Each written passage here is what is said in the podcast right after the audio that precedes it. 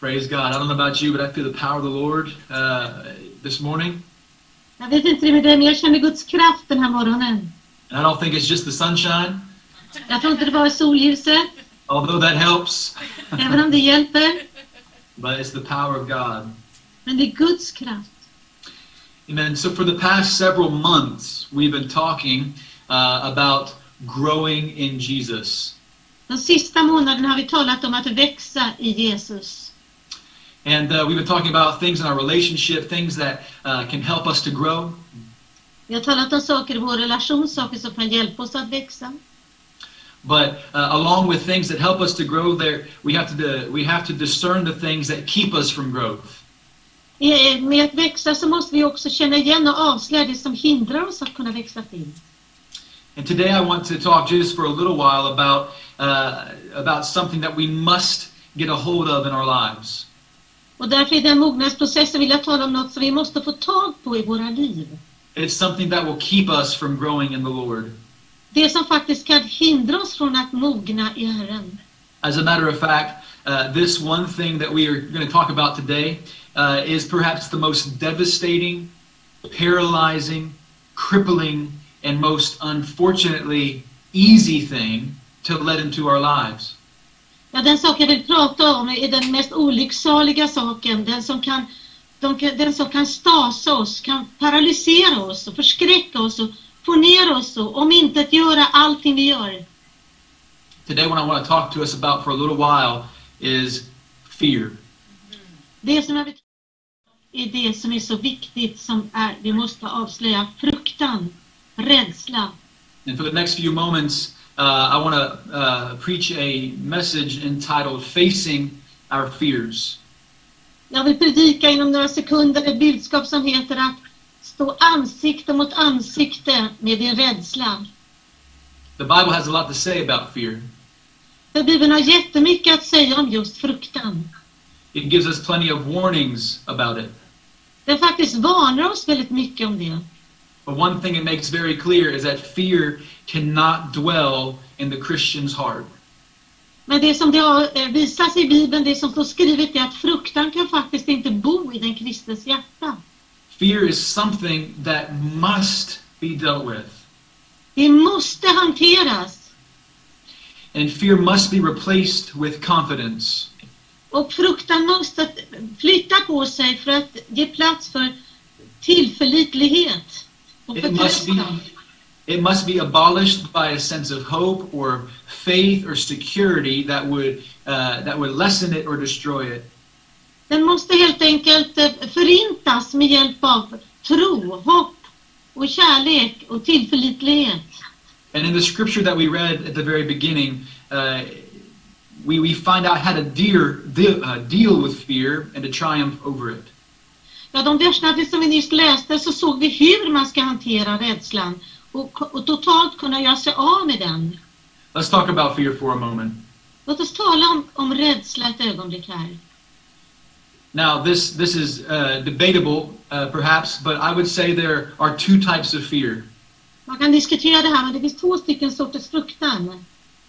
Although we uh, might not be able to distinguish between them all the time, there are basically two kinds. Även om vi inte kan urskilja de olika sorterna så är det faktiskt två sorters fruktan. And the first kind of fear was given to us by God. Den första sortens fruktan eh, gav till oss, den gavs från Gud till oss. And the second fear was given to us by our father Adam. Och den andra fruktan den gav till oss från vår förfader Adam. And while these might not be entirely different, the results of these affect us in, in completely different ways. Även om man inte åtskiljer just de här orden så är resultaten helt olika. Let's talk about the first kind of fear today. Låt oss tala om den första sortens fruktan idag. The first kind of fear is the kind that preserves life and keeps us from harm. Den första sortens fruktan är den som bevarar våra liv och skyddar oss från skada. It's the kind of fear that says, don't touch the fire because it's going to burn your hand. Det är den sortens fruktan som säger rör inte elden för då kommer du bränna dig. Or the kind of fear that says, watch out! Den, den fruktan som säger akta dig! When a boulder is coming at you and you run out of the way. Om det kommer någonting mot dig och du springer bort för att inte skadas. It's a healthy fear, Det är en hälsosam fruktan. and it will keep you healthy as well. Och den håller dig också vid liv, hälsosamt. However, there is a, another kind of fear uh, that cripples us. Men det finns faktiskt en annan sorts fruktan som kan paralysera oss och förlama oss. It's a, uh, a fear that comes from a sense of, uh, of doom. Det är faktiskt en sorts fruktan som, som ligger under någon sorts domsmoln, ett moln av, av domstolslut. And this faith or this fear doesn't uh, necessarily even rely upon evidence. Den här domedagsfruktan den, den, den lutar sig inte med något bevis av något slag. And while the first one was given to us by God from the beginning, I believe this we are given a front row seat to uh, in the book of Genesis with our father Adam and our mother Eve. Ja, när den, den första fruktan gavs av Gud så, så, så finns den i, i, i första Moseboken för Adam och Eva när de satt på första bänken kan man säga. If you remember uh, in, in uh, the book of Genesis, after Adam and Eve had sinned, uh, the presence of the Lord comes walking in the garden and they hide themselves because they are afraid. Ja, det är den andra sortens fruktan då som, be, som beskrivs i första Moseboken.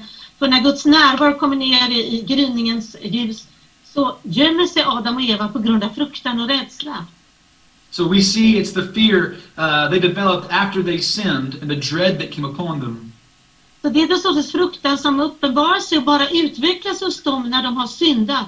Som, som gör så, så olycksaligt eh, beteendemönster i deras liv.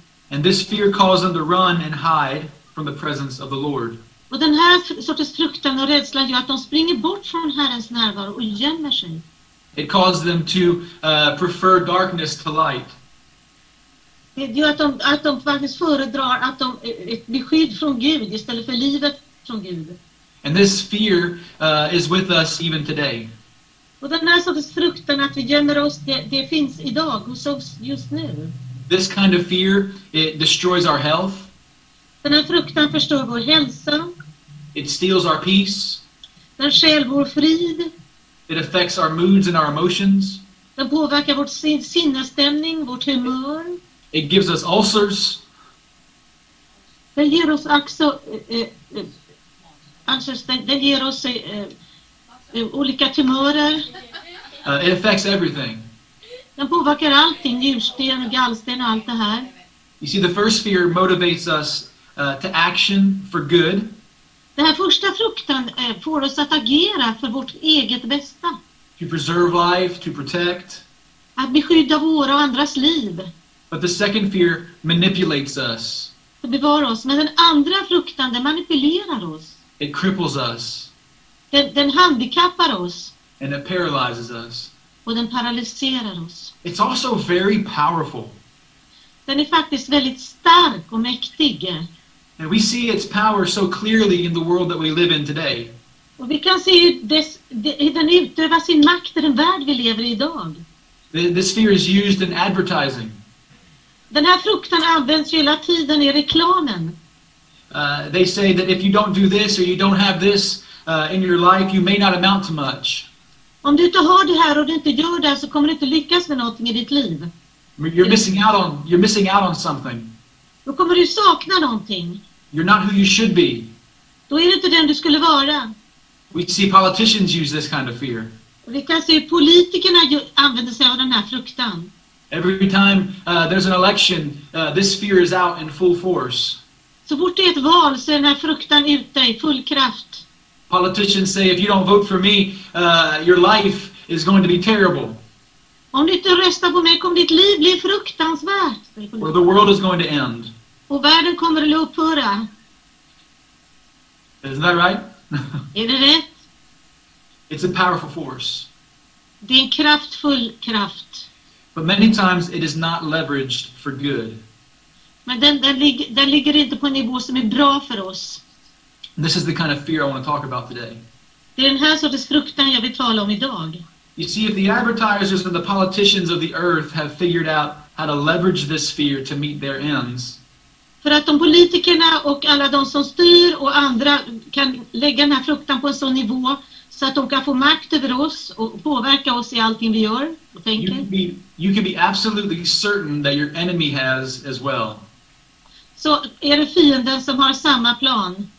You see, you have an enemy who wants to paralyze you and cripple you and steal the peace from your heart.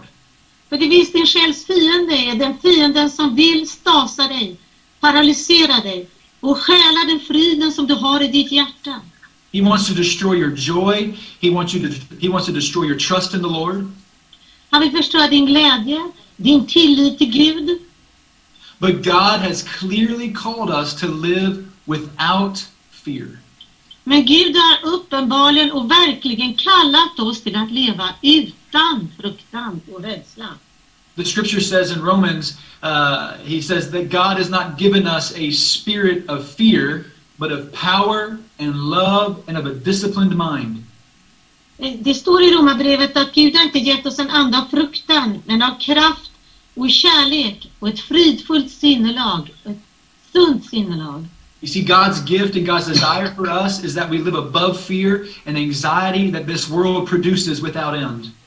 För Guds, Guds eh, längtan är för oss att vi ska leva ovanför fruktan och ovanför det här som världen försöker trycka på oss hela tiden.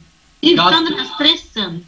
God's will and purpose for you is that you live in heavenly places with Christ Jesus, but we have to learn how to deal with this fear that so often comes into our lives to speak to us.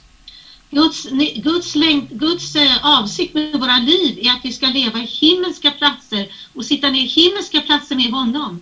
Men den här fruktan, den, den försöker dra bort oss från allt det som Gud vill. But what do we do with this fear? Men vad gör vi med den här fruktan? You know, it's easy for me to stand here today and say we shouldn't have it, or it's harmful, or it's destructive. Det är lätt för mig att stå här och säga att vi ska inte ha den här fruktan, det skadar oss, den är destruktiv. Det är lätt för mig att stå och säga. But the reality is that fear comes into every single one of our lives, doesn't it? Men faktum är att fruktan försöker påverka varenda en av våra liv, eller hur? Uh, I, I've got things uh, in my life uh, that don't look good right now. Jag har saker i mitt liv som inte ser bra ut just nu, till exempel. I don't know what the outcome is going to be.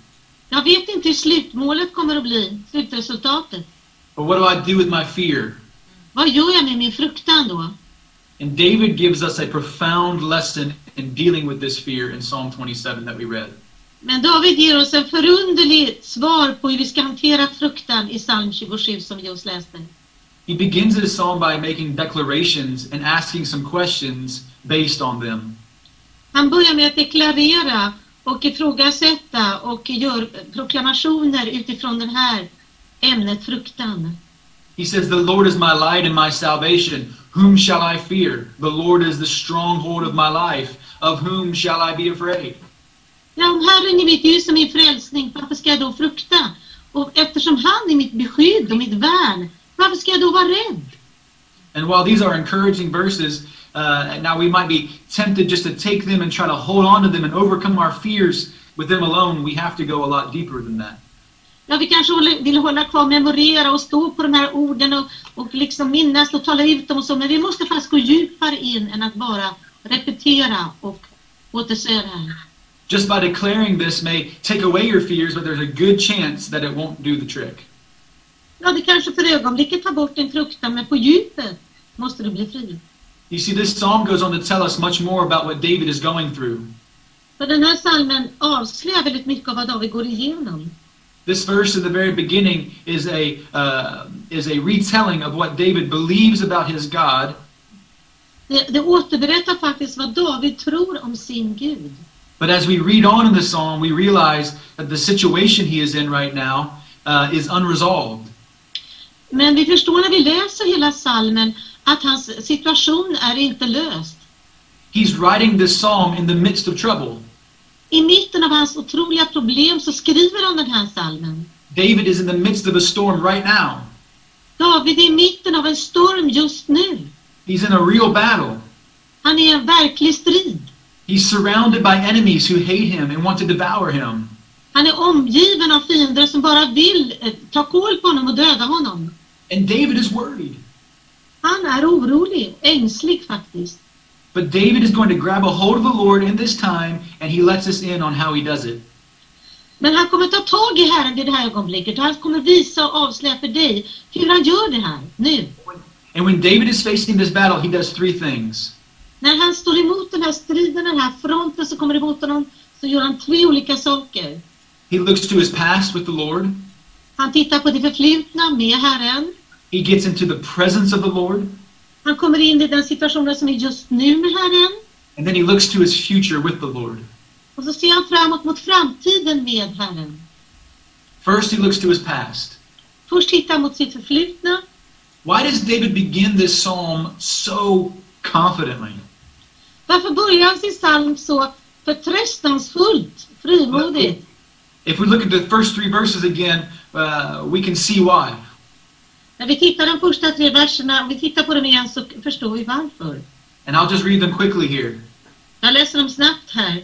The Lord is my light and my salvation. Whom shall I fear? The Lord is the stronghold of my life. Of whom shall I be afraid? When evildoers assail me to eat up my flesh, my adversaries and my foes, it is they who stumble and fall. Though an army encamp against me, my heart shall not fear. Though war rise against me, yet I will be confident. Herren är mitt ljus och min frälsning, för vem skulle jag frukta? Herren är mitt livs värn, för vem skulle jag rädas? När de onda drar emot mig och vill uppsluka mig, då stapplar de själva och faller, mina motståndare och fiender. Om en här lägger sig mot mig, så fruktar ändå inte mitt hjärta. Om krig uppstår mot mig, så är jag dock trygg. When we are introduced to David early in Samuel's first book, we find out that he is a young man who has already faced great battles of his own. När vi ser David i början av Saltaren så förstår vi att han har redan varit ute i olika sorts konflikter och strider och varit med om en hel del.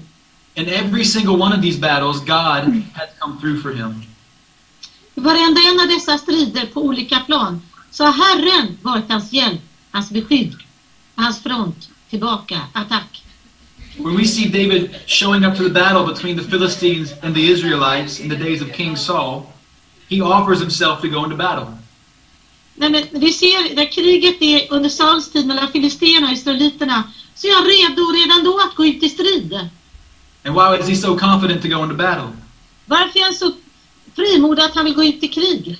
Well, he tells King Saul, he says, I have faced both the lion and the bear, and this Philistine will be just as them. Han säger till Saul, jag har stått emot både björn och lejon och den här filisten är inte värre än dem.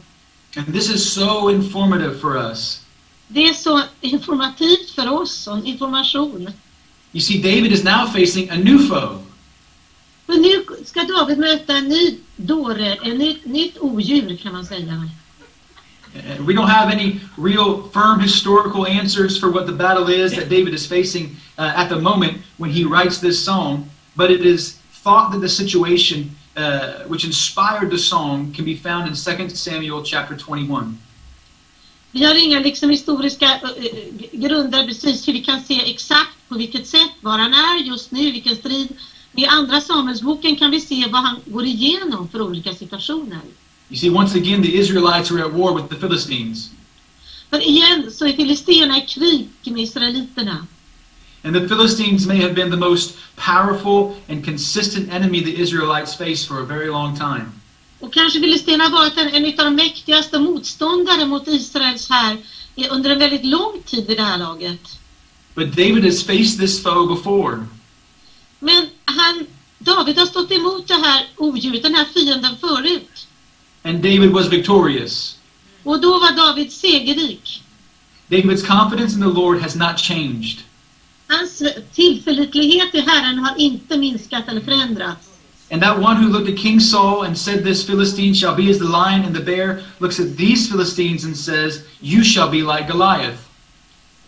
Ja, han går till Saul och säger att precis som jag kämpat på björnar och lejon så kommer det vara lätt för mig. Och, och som, som jag kämpat förut mot, eh, mot Goliat. Because David's confidence has not changed. För hans förtröstan och tillit till Herren och tro på honom har inte förändrats. David hasn't begun putting confidence in himself, but he remains in the Lord. Han har inte börjat få tilltro till sig själv. Nej, hans tilltro och tillit ligger på Herren. He's not putting his confidence in his army or in his experience. Han, han har ingen tillförlitlighet till armén eller, eller sin eget eh, självförtroende. his confidence remains firmly rooted in the Lord who gave him victory over the lion, the bear, and the Philistine. Hans förtröstan ligger enbart på Herren Gud som har gett honom seger över både lejon och björn och, och filisten Goliat. Why? Varför? Because God does not change. För Gud förändras inte. Now, you may not have defeated a bear or a lion or a, a giant with a sword, Du kanske inte har besegrat ett lejon, en, en björn och en, en jätte med ett svärd. but every single one of us has had victories in the Lord. Men varenda en av oss har haft segrar i Herren. For instance, I have a strong belief in the provision of God. Jag har till exempel en stark förtröstan i Guds förmåga att förse mig med det jag behöver. because I've seen him provide, Jag har sett honom förse mig förut. big and small. På, I stora sammanhang och små. And it's just as easy for God to provide small or big as it is for him to provide small. Det är lika lätt för honom att förse oss på, på de stora områdena som de små. Det är lika lätt, det är ingen skillnad. And I've shared this uh, story before with uh, the group in Stockholm. Uh, but when I was in Bible when I was in Bible college, Jag har berättat det här för Stockholmsgruppen förut, men när jag var på bibelskolan, uh, when I, I was very broke, jag var ganska, jag hade det ganska fattigt just då. I needed 10 pounds. Jag behövde fem kilo. Uh, this is only like uh, like a hundred crowns I needed. Jag behövde, ja, jag behövde pengar, alltså jag, det var som 100 kronor ungefär. Ja, pounds, okej. But, 100 kronor. but I didn't I, I, I didn't have it. Jag hade inte det. And I remember going into the prayer room uh, in the church at Glasgow and, and kneeling down before the Lord and saying, God, I need this money and I need it by tomorrow. Jag minns i Glasgow, jag böjde mig vid altaret i kyrkan inför Herren Gud och sa Herre, jag behöver de här pengarna. Jag behöver dem imorgon. It was such a small amount. Det var så en liten summa. But the next morning when I needed it, my roommate, uh, who was always worried about money, När, då nästa morgon min rumskamrat som alltid var väldigt orolig när det gäller stressad angående pengar. uh, he jokingly gave me 10 pounds. Han, han bara på skoj gav mig 100 kronor. And I said, I'm keeping it. Och då sa jag, behåller det. And he said, okay. Okej, sa han då. And so God provided uh, through uh, a miraculous way. Så Gud försåg mig på ett mirakulöst sätt. So in the future, when I was looking at a need for $10,000, Så när, när jag behövde i framtiden, eh, ett, hade ett behov för kanske eh, 80 000 kronor, my confidence remains the same. så är min förtröstan lika stor.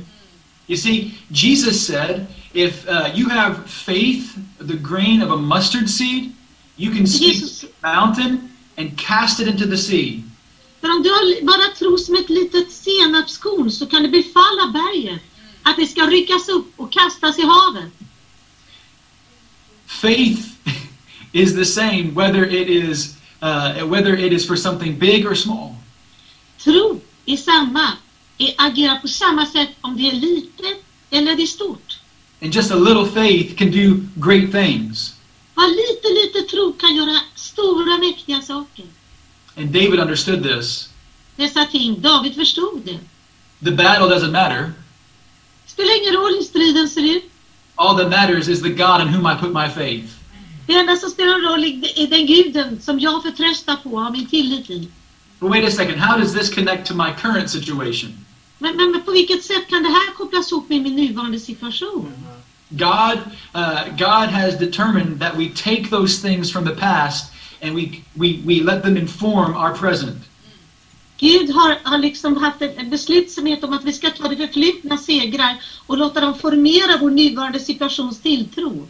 Even, uh, even the, uh, even uh, in the New Testament with the disciples, Jesus was teaching this lesson. Även i Nya Testamentet med lärjungarna så undervisade faktiskt Jesus just det här också. Two different times, Jesus miraculously fed large crowds with just a little bit of food. Två gånger så, så gav Jesus mat till två en, enorma grupper människor på ett mirakulöst sätt. And after these two miraculous happenings, uh, there came a time where Jesus warned the disciples to beware uh, the leaven of the Pharisees. Ja, det var, då säger Jesus vid flera tillfällen att man ska vara rädd för, för eh, eh, fariséernas gäst som jäser, alltså orenhet. And the disciples began to discuss with one another that they had no bread. Och lärjungarna började diskutera med varandra att de inte har något bröd. And Jesus looks at them and says, What are you talking about? Jesus tittar på dem och säger, vad, vad talar ni om? Why do you have such little faith? Varför har ni så lite tro? Jesus could not understand why the disciples would begin to wonder and worry about bread. Jesus kan inte förstå varför lärjungarna börjar oroa sig och, och bli eh, eh, rädda för att de inte har något bröd. He says, "H- How much did you take up after you divided this bread amongst the 5,000? Hur mycket korgar tog ni upp efter ni delat ut bröd till de här 5000 människorna? And, and, and, and then the 4,000. Och de 4000? And he said to them, Don't you understand? Alltså förstår ni inte? You see, Jesus says, I'm the same that, that made bread go among so many. Why do you think that I would be causing you to worry about this little thing? Jag är samma som jag var när jag gav ut bröd till alla dessa stora massor. Varför skulle jag vara annorlunda nu när jag är här med er? And so God is calling us today to take those, those lessons from the past and bring them to our future. Gud ber oss nu att vi ska ta de här redskapen av trosresultat till vår nuvarande liv som vi har idag. Amen. If you haven't defeated a foe that you can see with your own eyes, you've also been brought into the kingdom by the presence of the Lord. Om du inte kan se den här, den här fina som har emot dig så har du förts in i Guds rike, i hans närvaro just nu. If you haven't, uh, or sorry, if you've been filled with the Spirit of God, your sins have been forgiven and cleansed, you've been born again, Om du har blivit fylld med Guds ande, dina synder är borttvättade och född på nytt igen. And just like the Lord delivered you from your most powerful enemy, the power of sin and death, He will deliver you today. Och på samma sätt som han har befriat dig från din värsta fiende, dödens makt, syndens makt över ditt liv, så kommer han att kunna befria dig idag, just nu. And David points the way toward confidence, and it's remembering what the Lord has done for us already in the past.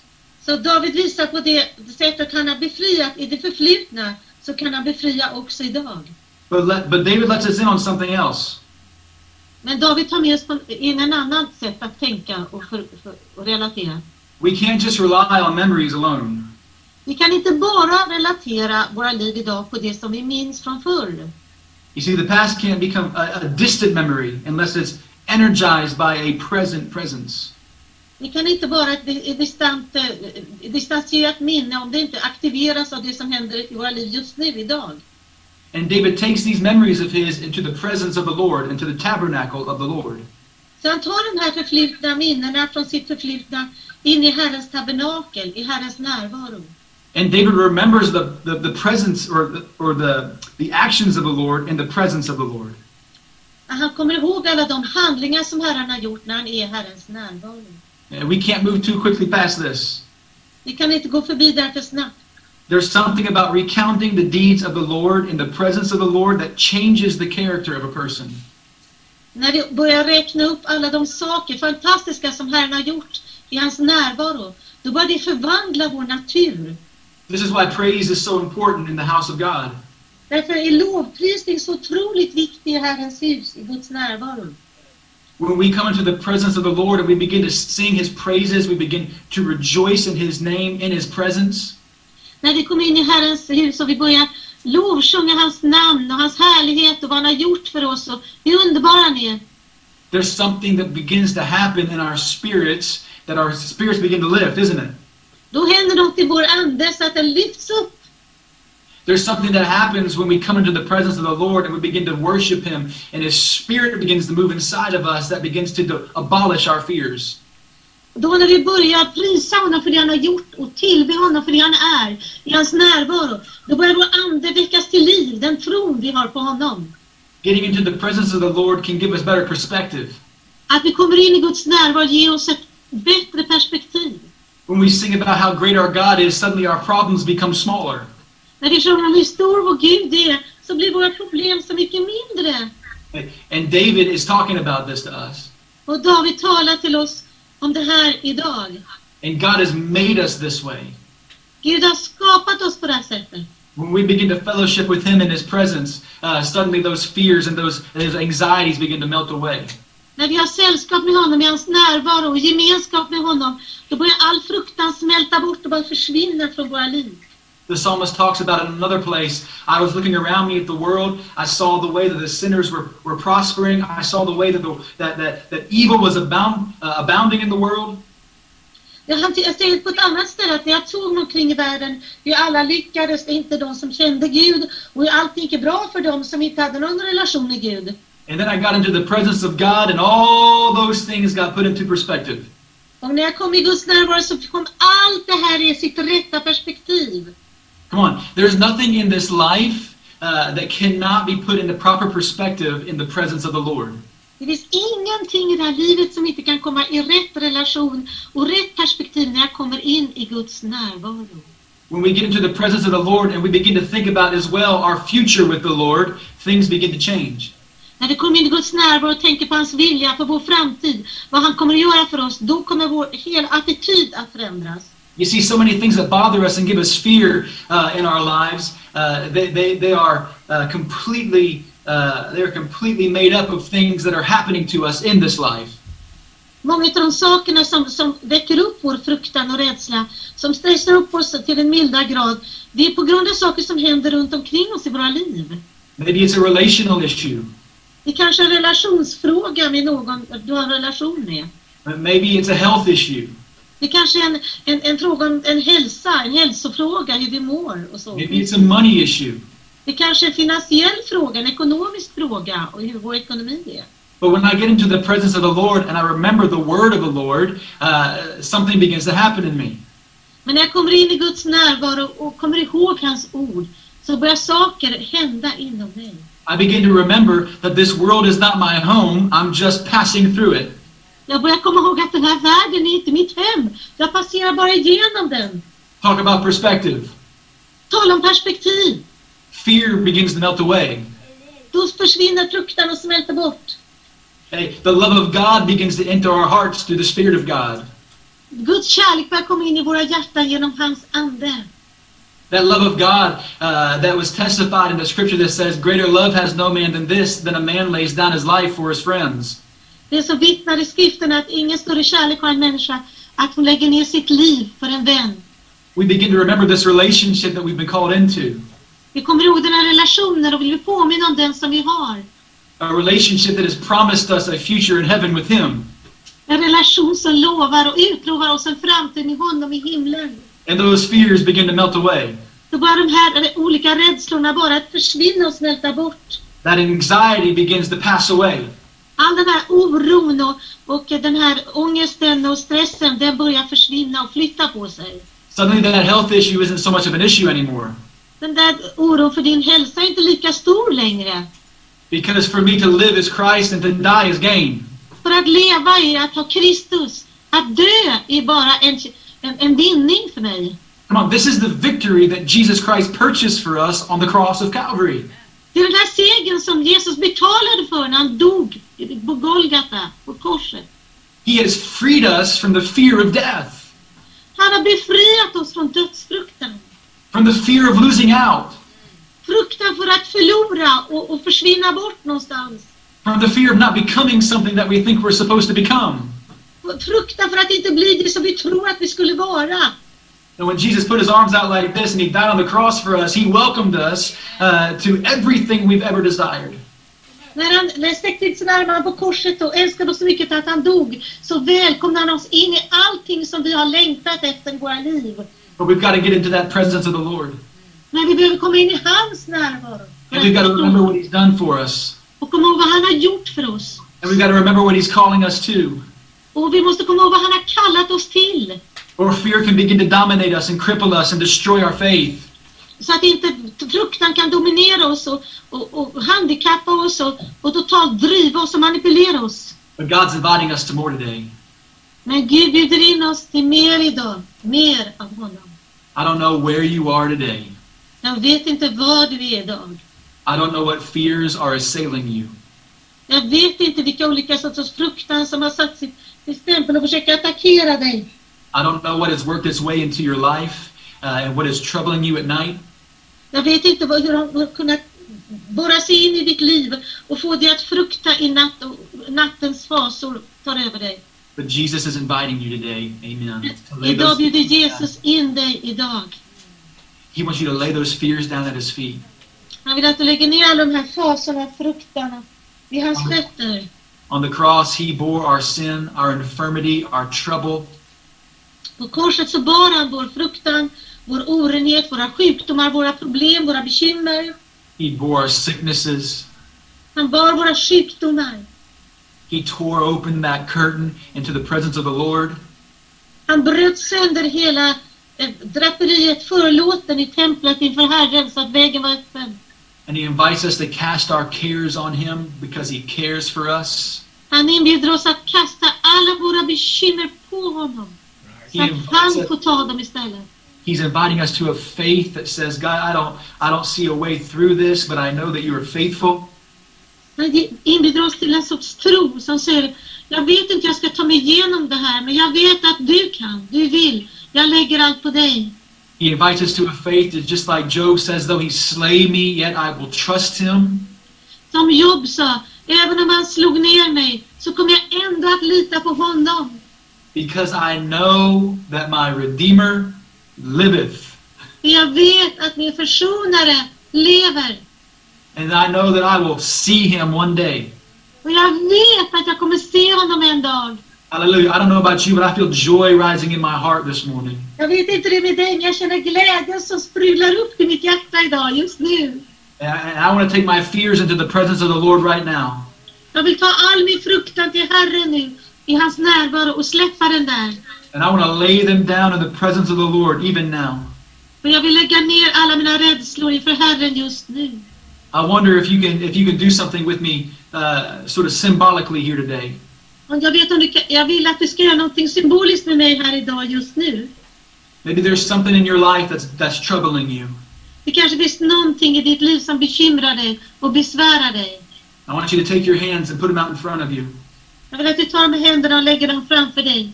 And I want you to imagine those fears or those those issues standing in your hands. Jag vill att de här fruktan och de här omständigheterna och de här sakerna som du är rädda för, att de står i dina händer, de vilar i dina händer. Now I hope you don't think I'm goofy, but I want you to lift those up to the Lord right now. Jag hoppas du inte tror att jag, att jag är konstig på något sätt, men jag vill att du lyfter upp de här till Herren just nu. And say, God, these problems don't belong to me.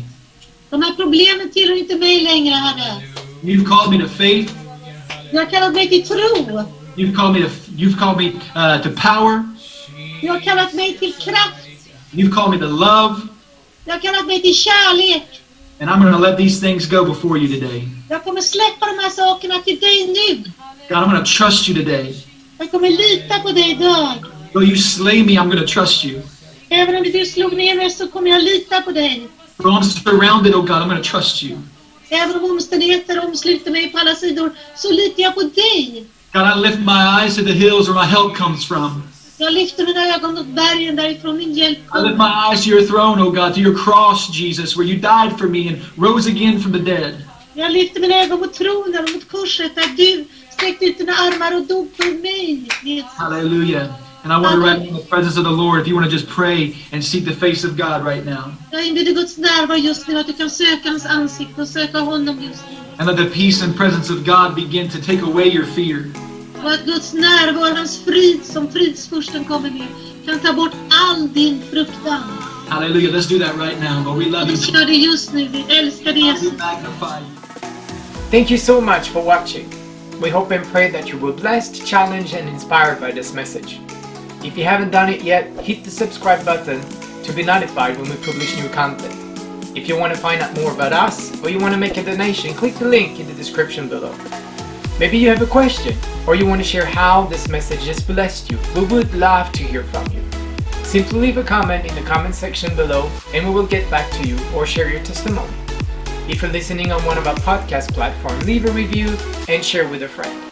May God's blessing be upon you, and we'll see you next time.